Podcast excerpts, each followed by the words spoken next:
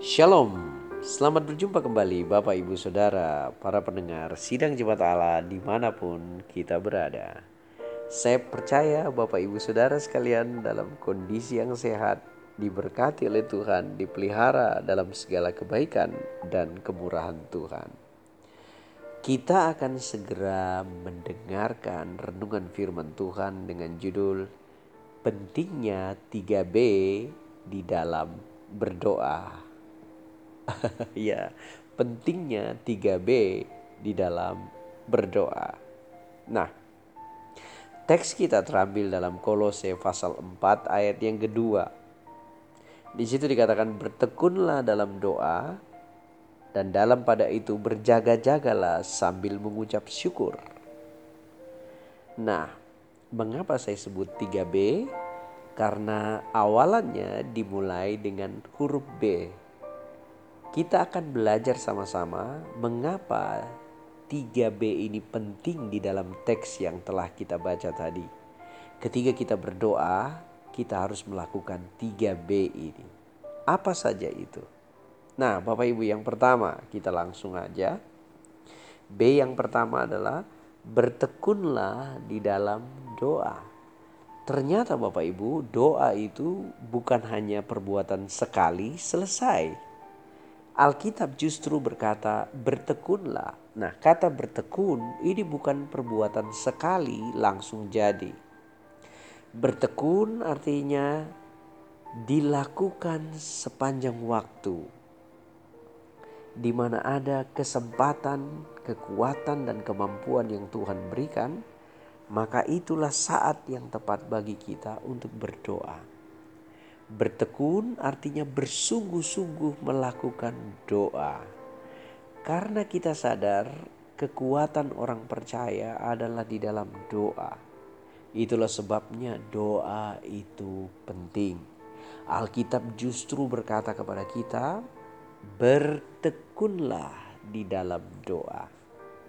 Jadi Bapak Ibu Saudara, doa adalah kehidupan kita Orang yang berdoa akan merasakan kehadiran Tuhan dalam kehidupannya. Yesus ia mengisi waktunya dengan berdoa. Ada saatnya dia doa pagi, ada saatnya ketika siang hari selesai memberi makan 5000 orang dia menuju ke tempat sunyi untuk berdoa. Ada saatnya dia capek di malam hari, tapi dia mengisi waktunya dengan doa semalaman. Ada waktunya dia berdoa, dan tujuannya adalah berkomunikasi dengan Bapaknya. Nah, doa bagi kita beberapa orang cenderung membosankan. Kenapa? Karena kita berpikir kita lagi ngomong sendiri.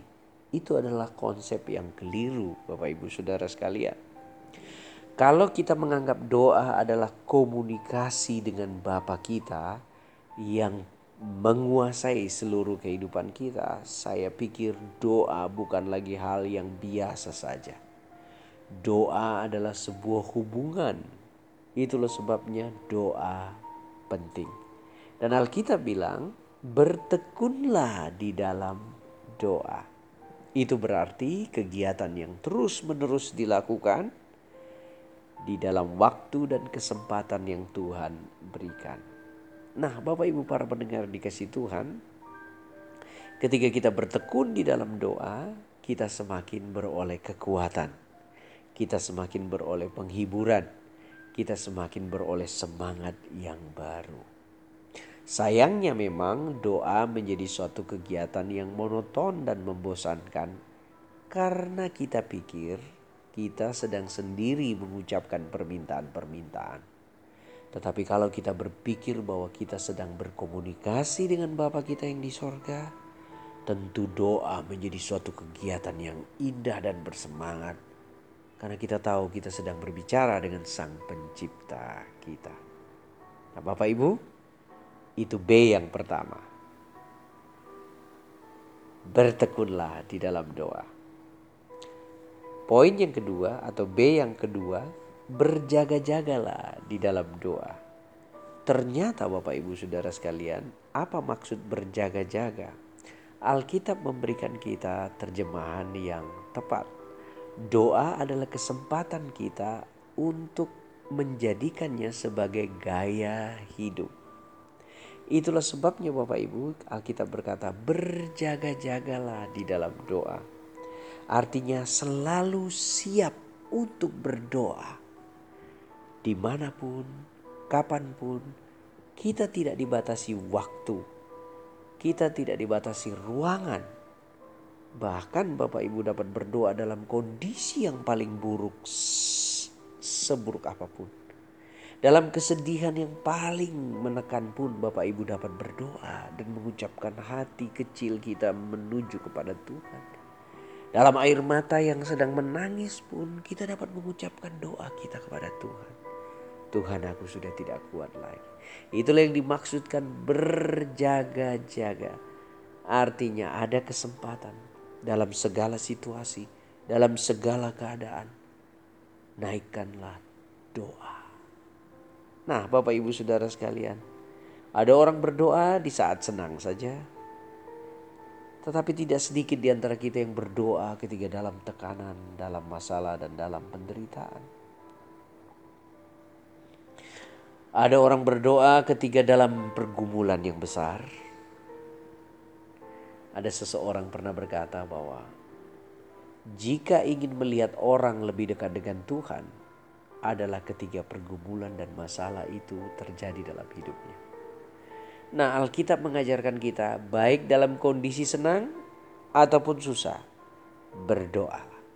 Baik dalam kondisi bersuka cita ataupun sedih, berdoa baik dalam tekanan ataupun kebebasan.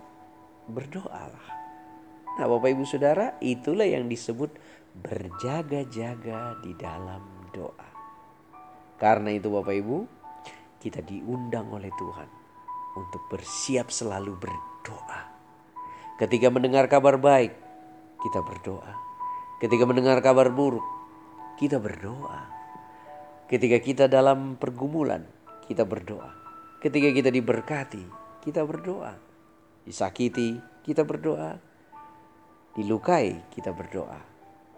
Memberkati, kita berdoa. Nah Bapak Ibu Saudara, itulah yang disebut berjaga-jaga di dalam doa. Kita sudah mempelajari 2B. Yang satu bertekunlah di dalam doa. Yang kedua berjaga-jagalah di dalam doa. Dan yang terakhir di dalam teks kita, kita mendapati bersyukurlah di dalam doa. Bapak Ibu Saudara yang sekalian, hendaklah doa kita diisi dengan ucapan syukur. Nah, Bapak Ibu perlu tahu ucapan syukur adalah tanda bahwa Tuhan berkuasa atas kehidupan kita. Kita mungkin sedang melewati jalan yang gelap, masa yang sulit, tapi dengan bersyukur kita dapat kekuatan yang baru. Nah, Bapak Ibu Saudara yang sekalian, banyak orang berkata, "Bagaimana mungkin, Pak, saya bersyukur dalam kondisi yang buruk, situasi yang jelek? Apa yang harus saya syukuri?" Banyak hal yang bisa kita syukuri. Kita masih bisa bernafas hari ini, sehat hari ini, kuat hari ini. Kita harus syukuri itu. Syukurilah bahwa Tuhan baik dalam segala hal. Oh Pak, dalam masalah dalam tekanan ini saya lihat bahwa apakah saya mesti bersyukur karena masalahnya? Apa saya bersyukur karena persoalan yang saya alami? Apa karena saya bersyukur karena pandemi ini? Bapak Ibu kita tidak bersyukur karena pandemi ini. Kita juga tidak bersyukur karena masalah yang sedang kita hadapi. Kita bersyukur karena Tuhan memegang kontrol atas kehidupan kita. Dia berdaulat atas hidup kita. Kita tidak bersyukur atas masalah. Kita bersyukur atas Tuhan yang mampu dan sanggup berdaulat dan berkuasa atas kehidupan kita. Jadi Bapak Ibu banyak di antara Bapak Ibu bersyukur. Terima kasih Tuhan. Rumah saya sudah terbakar. Kita keliru. Kita tidak bersyukur karena masalah. Kita bersyukur karena ada Tuhan yang telah menolong kita melewati masalah. Aku bersyukur padamu Tuhan Karena meskipun rumahku terbakar, Engkau tetap menyertai aku. Aku bersyukur Tuhan bahwa meskipun kondisi keuangan kami berat hari ini, Engkau menyediakan bagiku. Aku bersyukur Tuhan bahwa usaha kami memang sedang dalam kondisi terpuruk hari ini. Tapi Engkau setia dan membuka jalan-jalan bagi kami. Aku bersyukur. Dengar, kita tidak bersyukur atas masalahnya loh. Ojo keliru loh Bapak Ibu. Wah bersyukur atas masalah. Bukan, kita bersyukur karena ada Tuhan yang berkuasa atas masalah kita. Yang berkuasa atas pergumulan kita. Nah itulah syukur yang benar Bapak Ibu. Nah Bapak Ibu Saudara sekalian itulah 3B dasar dari doa kita. Apa yang pertama? Bertekunlah di dalam doa. Yang kedua, berjaga-jagalah di dalam doa. Dan yang ketiga, bersyukurlah di dalam doa. Selamat mempraktekkan doa kita yang bersemangat Bapak Ibu Saudara sekalian. Tuhan Yesus memberkati Bapak Ibu, Saudara sekalian apa pun usaha pekerjaan kita. Tuhan membuatnya berhasil. Tuhan menjauhkan sakit, penyakit, marah, bahaya, dan kecelakaan dan dalam kehidupan kita. Suami kita diberkati, istri kita dijagai, anak-anak kita dipelihara. Terimalah berkat Tuhan ini turun di dalam nama Tuhan Yesus Kristus. Amén.